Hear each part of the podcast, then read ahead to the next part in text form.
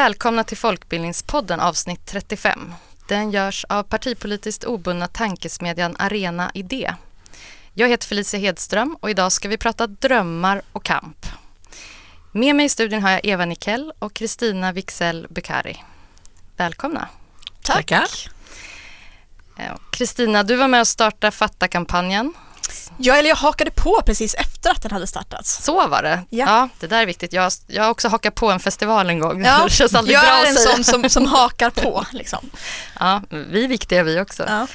Uh, och sen, och Fatta arbetar bland annat för samtyckeslagstiftningen. Mm, precis. Mm. Och sen har du mångårig erfarenhet av att arbeta med jämlikhetsfrågor genom Make Equal. Mm. Mm.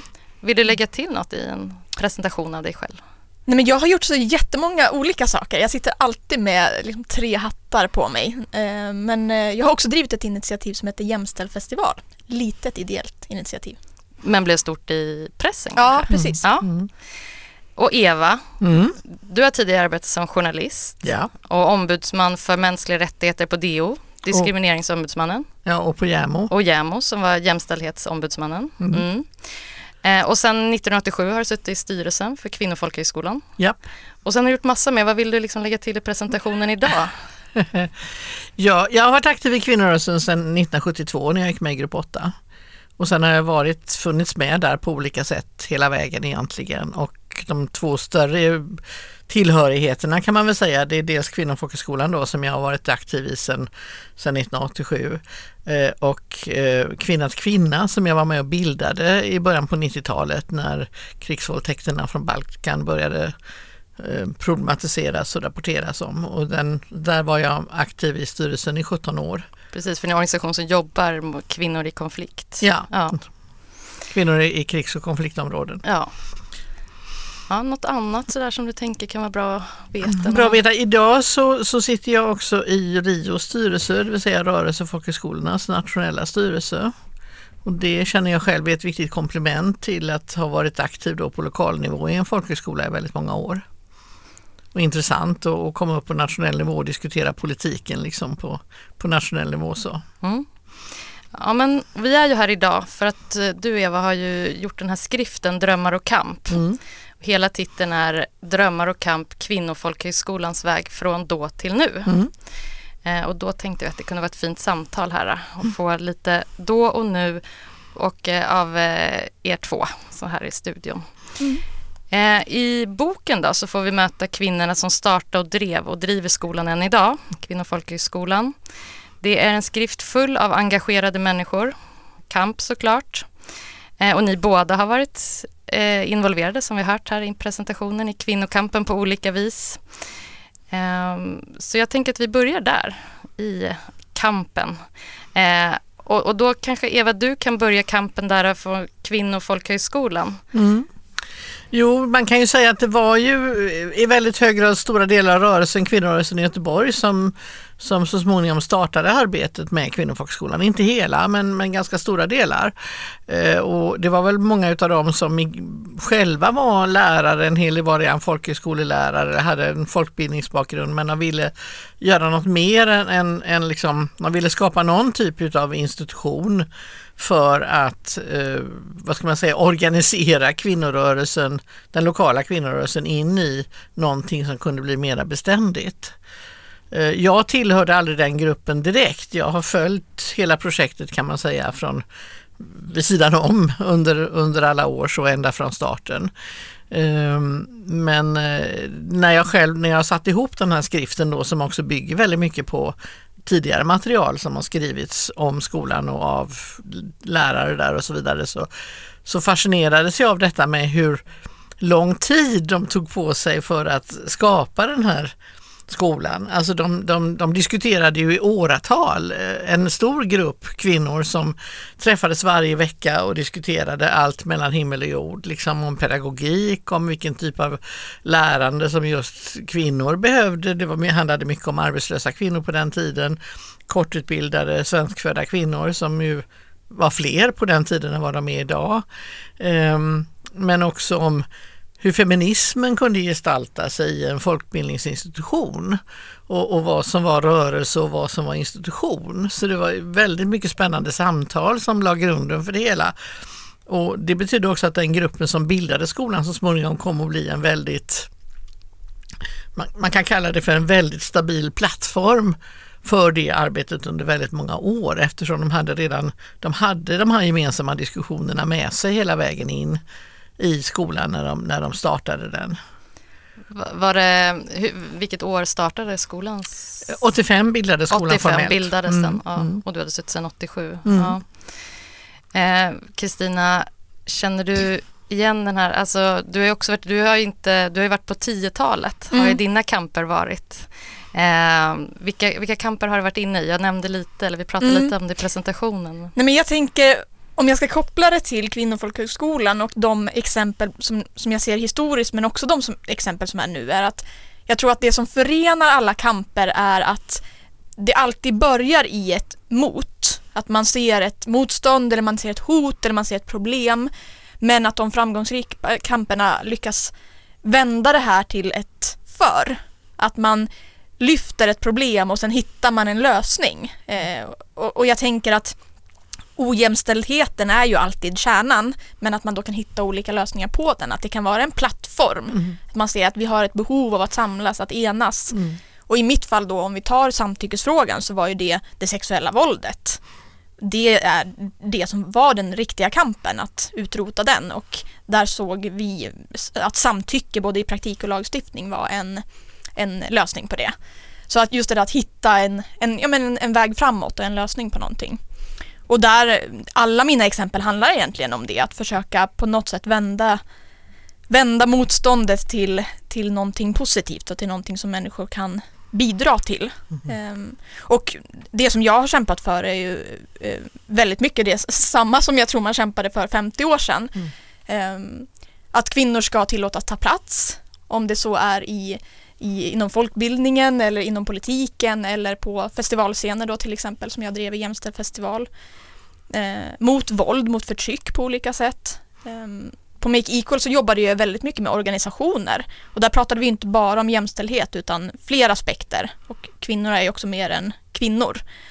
Um, Vad menar du med det? Nej men till exempel om, om vi pratar om ojämställdhet så kan vi ju se att det finns vissa grupper som är mer utsatta. Arbetarklasskvinnor till exempel, om man har en utländsk bakgrund eller om man har en funktionsnedsättning. Och där kan vi ju se idag att, att det är mer självklart i samtalet än vad det var för några år sedan att se man brukar prata om intersektionalitet som ett så akademiskt begrepp för det här. Eh, och det har varit viktigt för mig att lyfta in det också, att inte, inte kvinnokampen bara ska vara en, en kamp för, för rika och privilegierade kvinnor, utan att man också breddar den. Liksom.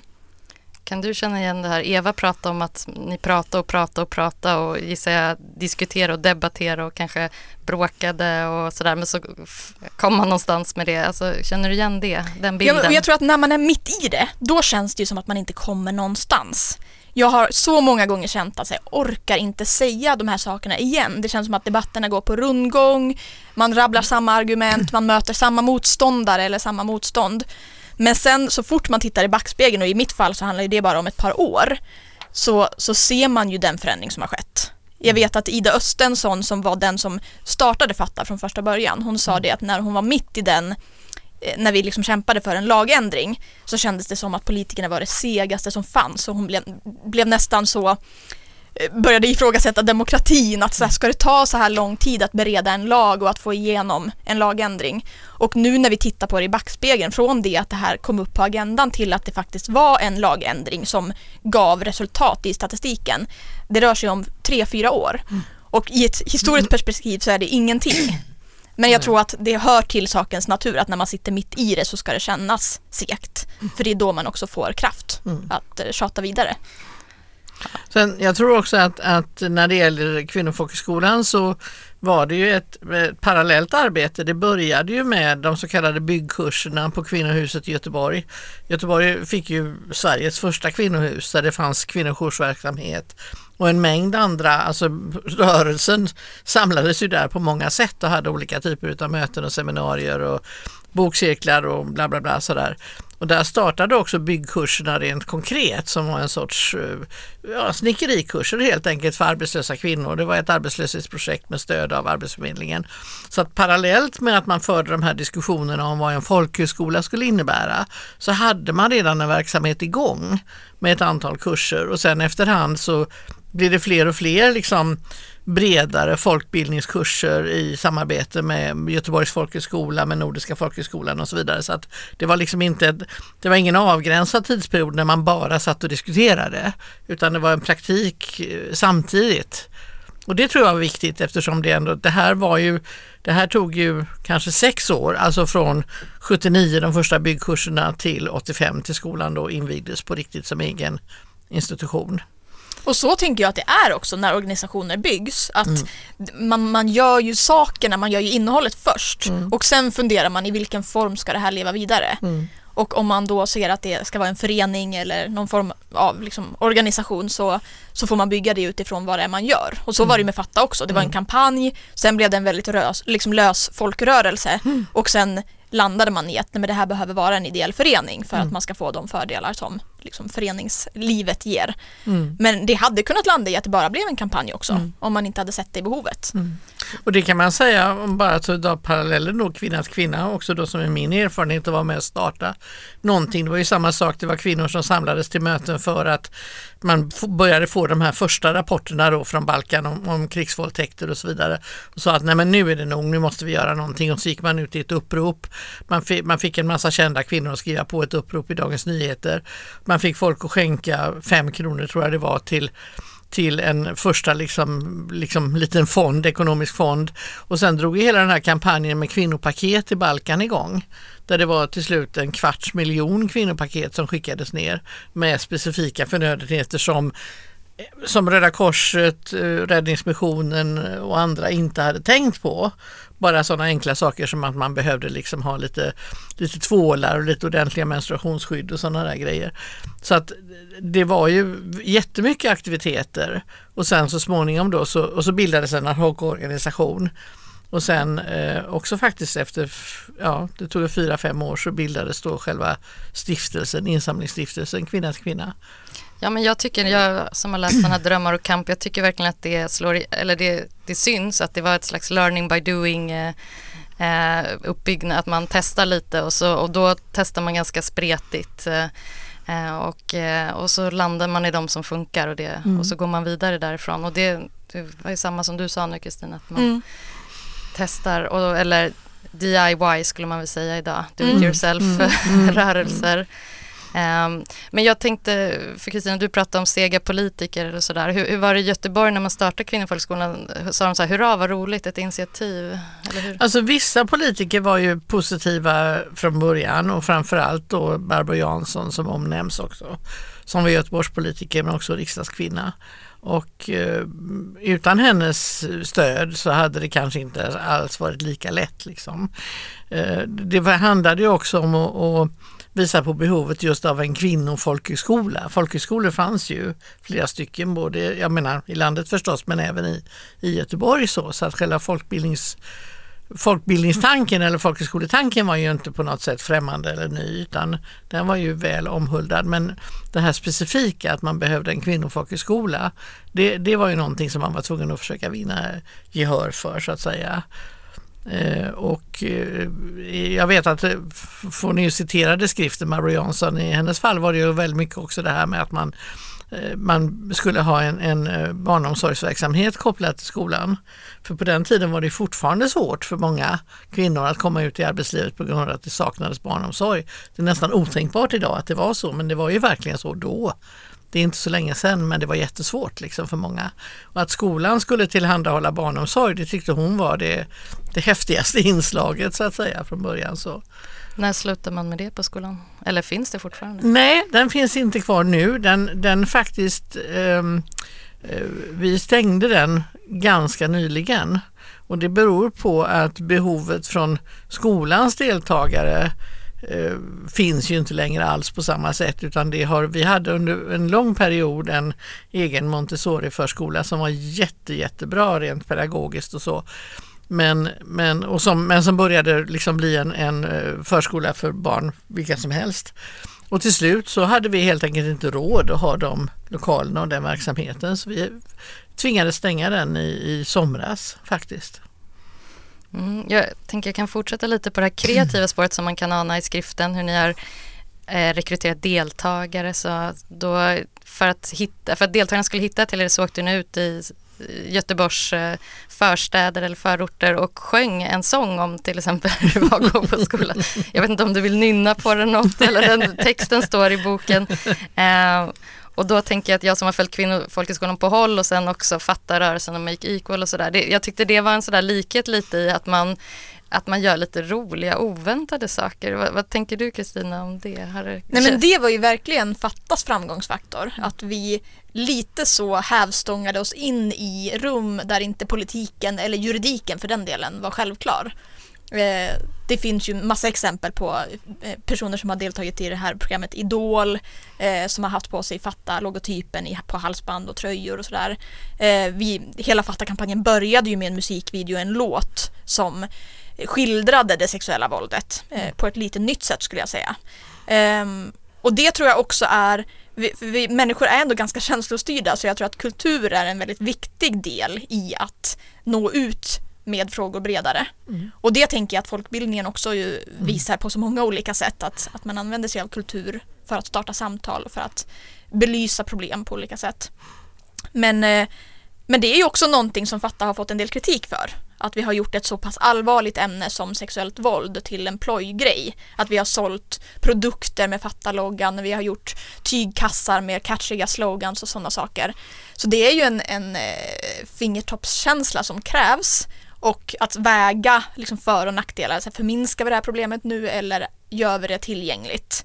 Eh, jag tror, eller jag upplever så här i efterhand att Fatta landade helt rätt och att vi nådde nya grupper en, en, vi tog också oss in i olika sektorer, till exempel skatare. Vi hade en ganska stor kampanj där vi vände oss till skatare för att också nå fler killar till exempel. Så det, jag tror att vi behöver vara lite modigare och bättre på att testa metoder också för att nå ut bredare med, med den här sortens frågor. Så att um, ja, med, med mm. fingertoppskänsla men att ändå göra det. Mm. Ja, man tar ju en risk kanske. Ja, jag tänker också att, att, och det tror jag generellt för delar av folkbildningen och inte minst folkhögskolor, man är inte så rädd för att göra sig lite löjlig. Alltså mötet med andra människor är det viktigaste. Det är ju den klassiska folkbildningspedagogiken är ju att det är mötet mellan människor som, som skapar kunskap. Så att säga. Och då, då är det viktigt att man kommer ut och når ut till nya människor. Och det, det är viktigare än det exakta verktyget. Man kan mycket väl ställa sig på torget och sjunga en sång. Liksom. Och, och, och en del, vad är det för konstiga typer, vad står de där för liksom? Men, men det, det är ju ett sätt att nå ut då vid sidan om har ni också stött på sån kritik som Kristina pratar om för era, när ni har vågat In, chansa? Nej, inte på det sättet. Däremot så har det ju, framförallt i början så kunde man ju få väldigt eh, konstiga rapporter från arbetsförmedlare som tyckte att eh, att kvinnor som då sökte, som arbetslösa som sökte vad heter det, bidrag för att kunna gå på kvinnofolkhögskolan att det förekommer ju att arbetsförmedlare avrådde dem och sa att nej men gör inte det, det blir så svårt och det, och det blir bara elände, det blir skilsmässa och det blir massa hemskheter om du går där liksom. Var det så då? Ja. Alltså blev det skilsmässa? Ja det blev det väl också delvis. det kanske var bra i de Det fallen. kanske, kanske var bra i de fallen, ja. Det förekom naturligtvis men, men det är intressant att arbetsförmedlare tolkar liksom en, en folkhögskola på det sättet. Ja, och att det är så politiserat, ja. tänker jag. Ja, men det, just att... Och det har det alltid varit, mm. väldigt politiserat på ett sätt som man inte kanske hade tänkt sig riktigt mm. från början. Så. Men har ni eh, försökt tona ner det eller spela på det? Eller? Nej, det är väl snarare, alltså det som väl kanske har varit skolans ambition under många år, det är ju att bli sedd som den expertinstitution det ändå är när det gäller liksom jämställdhetsfrågor, demokratifrågor, mänskliga rättigheter. Vi har ju haft olika typer av uppdrag där vi har utbildat till exempel alla chefer i Göteborgs stad och sådär i de frågorna. Där har det varit viktigt att liksom visa att en folkhögskola är en en del tycker att folkbildning i sig är flummigt att folkhögskolor är lite småflummiga men, men, eh, men att det faktiskt är en expertkunskap som, som finns hos lärarkåren på en sån folkhögskola och det har ju varit en viktig, en viktig strävan så att säga. Att peka på det. Ja, jag tänkte när jag läste den här alltså jag, jag bodde i Göteborg på 00-talet och då var ju Kvinnofolkhögskolan var en sån här mytisk plats där de coolaste feministerna rörde sig. Så var det i alla fall från mitt håll där jag liksom rörde mig lite i utkanterna och aldrig gick någon kurs där. Eh, och, och, det var väldigt fascinerande med separatism då. Det var ju väldigt mm. stort i Göteborg. Det var, jag, man kunde gå på fester som var separatistiska och sådär. Eh, och Make Equal och Fatt och sådär arbetar väl män. Mm. Eh, och på Kvinnofolkhögskolan idag så arbetar inte män, eller i alla fall inte de som definierar sig som män. Nej. Om jag ska förstå det sista kapitlet där ni pratar, du skriver mm, om kön mm, och synen mm. på det idag och så. Mm. Eh, och det är egentligen två frågor där som jag kanske har till båda er och det är ju just i boken så tänker jag har du ett kapitel där det slår fast om att, att hur synen på kön, hur skolan förhåller sig till det idag. Eh, och eh, då tänkte jag hur, hur, liksom, hur viktigt är det här att slå fast det och hur ser ni på separatism idag? Nej, men jag tycker det är en så intressant fråga för att det känns som att det går i vågor huruvida det är kontroversiellt eller inte. Och att det också kritiseras utifrån så olika, man använder så olika argument för att kritisera det. Och att det kan komma både inifrån rörelsen och utifrån rörelsen på olika sätt. Mm. Jag tycker att separatism är jätteviktigt men det måste ske med ett tydligt syfte. Jag tänker att separatism som bara sker av slentrian och utan att man reflekterar över varför det tycker jag är ett problem. Mm. Och det är en sån sak som vi lyfter ofta på Make Equal att eh, jämställdhetsarbetet på arbetsplatser är nästan alltid kvinnogrupper som träffas och pratar. Och det tycker jag är ett jättestort problem. För det arbetet ska inte ligga på kvinnor. Då blir det en extra börda och då löser vi inte grundproblemet. Um, så vi jobbade ganska mycket med separatistiska grupper med män faktiskt, vilket också har varit lite kontroversiellt. Men där då syftet har varit att lägga ansvaret där och att prata om hur män kan vara en del i ett förändringsarbete och liknande. Så det, det tänker jag att eh, syftet är jätte, jätteviktigt. Eh, och att också synliggöra att separatism sker hela tiden men omedvetet. Eh, och det var ju ett sånt argument vi lyfte på Jämställd festival. Att så många eh, mansklubbar det finns och så många liksom, rum inom kultursektorn. Du får nog berätta inte... bara lite vad Jämställd festival ja, var. Ja men precis, där vi ifrågasatte eh, könsfördelningen på i musikbranschen i stort men med fokus då på festival Sverige. Eh, där vi ser att framförallt vissa genrer är väldigt mansdominerade och där man bara bokar män och inte reflekterar över hur det då reproduceras hela tiden. Att kvinnor aldrig får en chans att ta sig in på i, den branschen. Um, men, men, när det då är män uh, som, som är där utan att det är uttalat separatistiskt så ses det inte som ett problem på samma sätt. Medan då om kvinnor kräver att ta plats så, uh, så ska det ifrågasättas. Där ett initiativ som var samtidigt som vi drev Jämställdhetsfestival som, som mest var ju det här Statement Festival som Emma, Emma Knyckare drog igång, en festival bara för kvinnor. Och det blev ju både DO-anmält eh, och fällt tror jag. Jag tror att de blev fällda. Jag har för mig det. För ja, jo. Och, ehm, och jättekritiserat. Mm. Eh, och det, så kanske det får vara. Alltså att det är väl någon form av civil olydnad i det också. Men jag tycker det är intressant ändå att, att det är så, så det ser ut idag. Du då Eva, vad tänker Nej, jag tänker alltså skolan har ju som sagt, den bildades ju som en skola för kvinnor och kvinnor och det var helt uppenbart att det fanns ett behov inom folkbildningen av att eh, bereda kvinnor mer plats. Det var också så att det var, om man tittade då på eh, kanske en folkhögskolekonferens och sådär så var för, för, i Sverige så var det ju eh, och även där en extremt mansdominerad församling. Det var i första hand var det verkligen män som var rektorer på skolorna. Idag ser det helt annorlunda ut. Idag har det ju genomgått samma utveckling som hela skolväsendet skulle jag vilja säga idag. Det är kanske snarare tvärtom att det är väldigt många kvinnliga rektorer. Det är väldigt mycket kvinnor som går på skolorna. Det, kanske är, det är väl merparten kvinnor som går på alla folkhögskolor så att säga. Så att det är inte samma typ av behov. Samtidigt så kan det finnas då ett fortfarande ett behov av den här spetsinstitutionen i frågorna. Men det är också så att frågorna har förändrats. Idag säger vi att eh, Kvinnofolkhögskolan välkomnar kvinnor och transpersoner eh, i sin verksamhet eller skolan är till för kvinnor och transpersoner. Och det där är en diskussion som har funnits under ett antal år nu om det, om det är så att vi borde ta ytterligare ett steg och säga att vi, vi är en feministisk folkhögskola för, för både män och kvinnor. Eh, det kan man diskutera, där, där har ju folk lite olika uppfattningar. Men, men det här med att man själv definierar huruvida man anser sig vara kvinna eller en transperson eller en mansperson så att säga. Det, det har alltid egentligen funnits i bakgrunden kring det här begreppet kvinna på skolan.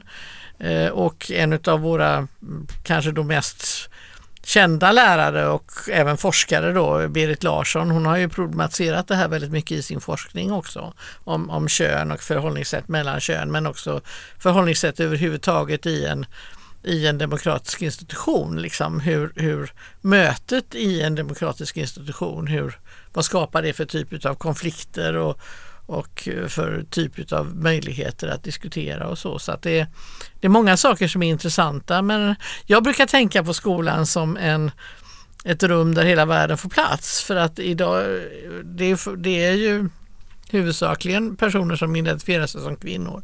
Men det är kvinnor med mängder med olika bakgrunder.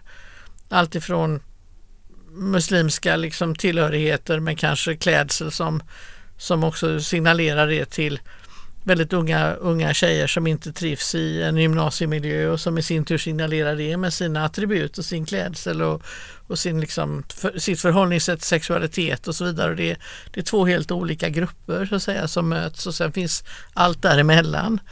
Så det är, en, det är en väldigt spännande miljö att vara i på det sättet. Vad ger ni för kurser idag då? Du sa förut har det varit byggkurser och ni har varit noga med att ge naturvetenskapliga kurser.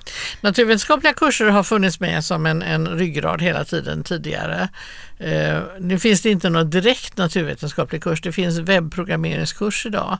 Det finns en undersköterskekurs som är rätt så ny. Ehm, sen finns det ju allmän kurs förstås som är den stora, det, det, är fortfarande den största delen av kursverksamheten. Och sen finns det så kallade profilkurser då med som, alltså feministiska feministisk kurs med eh, film eller med konst eller med eh, vi har också väldigt intressanta litteraturkurser ehm, eh, med, alltså skrivande kurser som ofta vänder sig till väldigt unga kvinnor som är jättespännande. Kristina, mm. du har ju läst boken. Va, mm. Är det något du tänkte på som vi inte har pratat om? Nej, alltså jag, jag tycker ju att det som är mest spännande när man läser den här sortens berättelser är hur mycket som, som känns igen. Alltså det är både fint tycker jag när man mm. träffar äldre generationer men det är ju också lite deppigt. Att mycket av de här debatterna de, de ser lite annorlunda ut och mm. vissa saker kanske är lite mer självklara idag. Men ändå så är det fortfarande ungefär samma frågor som diskuteras. Och det är på, fortfarande på ungefär samma sätt kvinnor begränsas. Um, men, men sen tänker jag också kopplat till det här med att bygga en institution och att bygga en organisation, att där står vi ju lite i ett, ett annat läge idag, eh, där vi ser att väldigt mycket av det som har varit så självklart för den svenska, det svenska föreningslivet och att det ska finnas statlig finansiering och det ska vara långsiktigt och det ska vara eh, men hela, hela folkbildningens tanke egentligen att människor ska samlas. Att det håller ju på att urholkas och det ifrågasätts ju jättemycket idag. Mm. Så det är väl det, det jag ser mest med sorg på när jag läser en sån här berättelse. Mm. Att vi, jag tror att vi lite har tappat tappat eh, vår historia och inte riktigt ser värdet i det som har byggts upp. Och det gör mig lite orolig. Mm. Eh, om man inte förstår att hur mycket det kostar egentligen att rasera den här sortens institutioner. Eh, det här är ju en institution som än så länge håller sig kvar och som lever vidare och jag mm. hoppas att, att den fortsätter att göra det också. Men om vi tittar runt om i Sverige så finns det ju många exempel på samma sorts institutioner som inte längre finns och som, som helt enkelt inte eh, pallar i den politiska motvind som vi ser idag. Har du något exempel?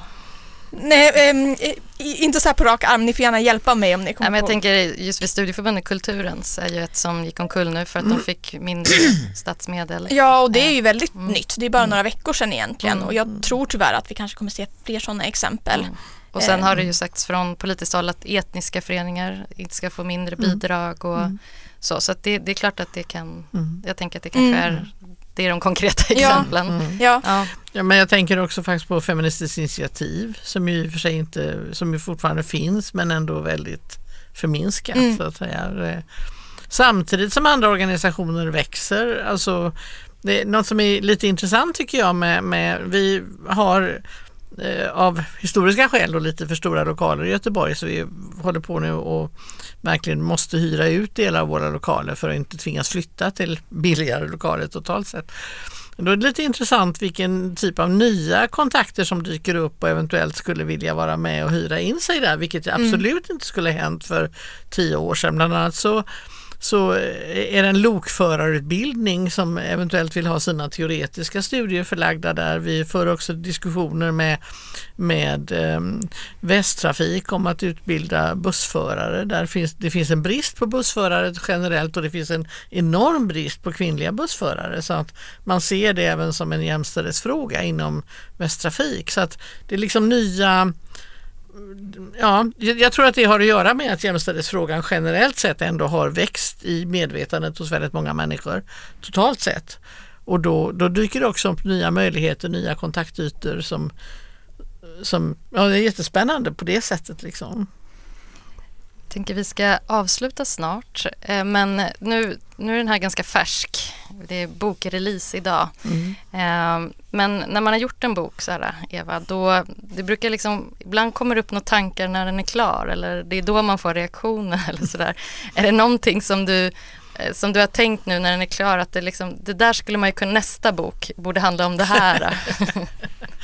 uh, nej, uh, det jag tänker framför allt är det att den som jag sa tidigare så bildades ju skolan av ett antal, relativt stort antal kvinnor som jobbade i flera år med förberedelserna och sådär som, som blev en väldigt tajt grupp och ett, en stark plattform för skolan och dess verksamhet under många år. Den generationen har ju i princip slutat på skolan. De har ju gått i pension de allra flesta liksom. Eh, vilket då har skapat ett sånt där vakuum som blir i organisationer ibland när, när det blir en så stor avgång. Alla var ju ungefär lika gamla också. Så det blir ju stor pensionsavgång liksom samtidigt. Och det innebär att dagens eh, skola och dagens kollegium tycker jag borde föra diskussioner utifrån den här skriften om vad det var som en gång i tiden var kittet och hur man skulle kunna lev, liksom, leva upp till det idag. Kanske inte nödvändigtvis på samma sätt men, men ta vara på den kunskapen och erfarenheten och omvandla den till dagens arbete och verksamhet. Där tror jag vi har ett jobb att göra, inte minst som styrelse också för skolan.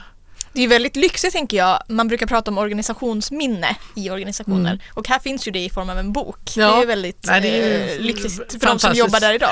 Ja, och jag är väldigt glad över att jag är själv nöjd med den här. Jag har ju gjort väldigt mycket ett redaktionellt arbete med den men, men eh, jag tycker den blir fin och framförallt så vet jag att personalen på skolan tycker att den är väldigt bra. Framförallt de som har varit med länge liksom tycker att den är bra och speglar det som de ser som sin historia och det gör mig jätteglad. Mm. Mm, vi, vi, började i kampen och du har berättat lite vad du, om du får drömma om nästa bok. Kristina, om du då, vad, vad, drömmer du om nu i dina kamper eller det du har sett? Nej men som det är nu, eh, jag ska försöka omvandla det här till något positivt då, eftersom jag pratar om lösningsfokus. Nej men det jag drömmer om är väl att jämställdhetsfrågan ska eh, Eh, fortsätta vara på dagordningen och kanske framförallt i politiken. Idag så står vi med diskussioner om eh, hårdare straff och det är liksom säkerhetspolitik och utrikespolitik och man nämner inte jämställdhet överhuvudtaget trots att det fortfarande skulle jag säga är eh, genomsyrar allt, eh, allt arbete.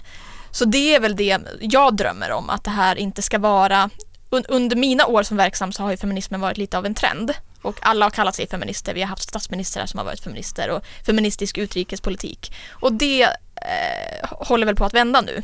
Så det, min dröm är att inte ska göra det. Utan att vi ska fortsätta hålla fast vid eh, jämställdhetsfrågan och fortsätta prata om den. Mm, ja men då blir det slutorden tycker jag. Tack så mm. mycket för att ni kom. Tack. Tack.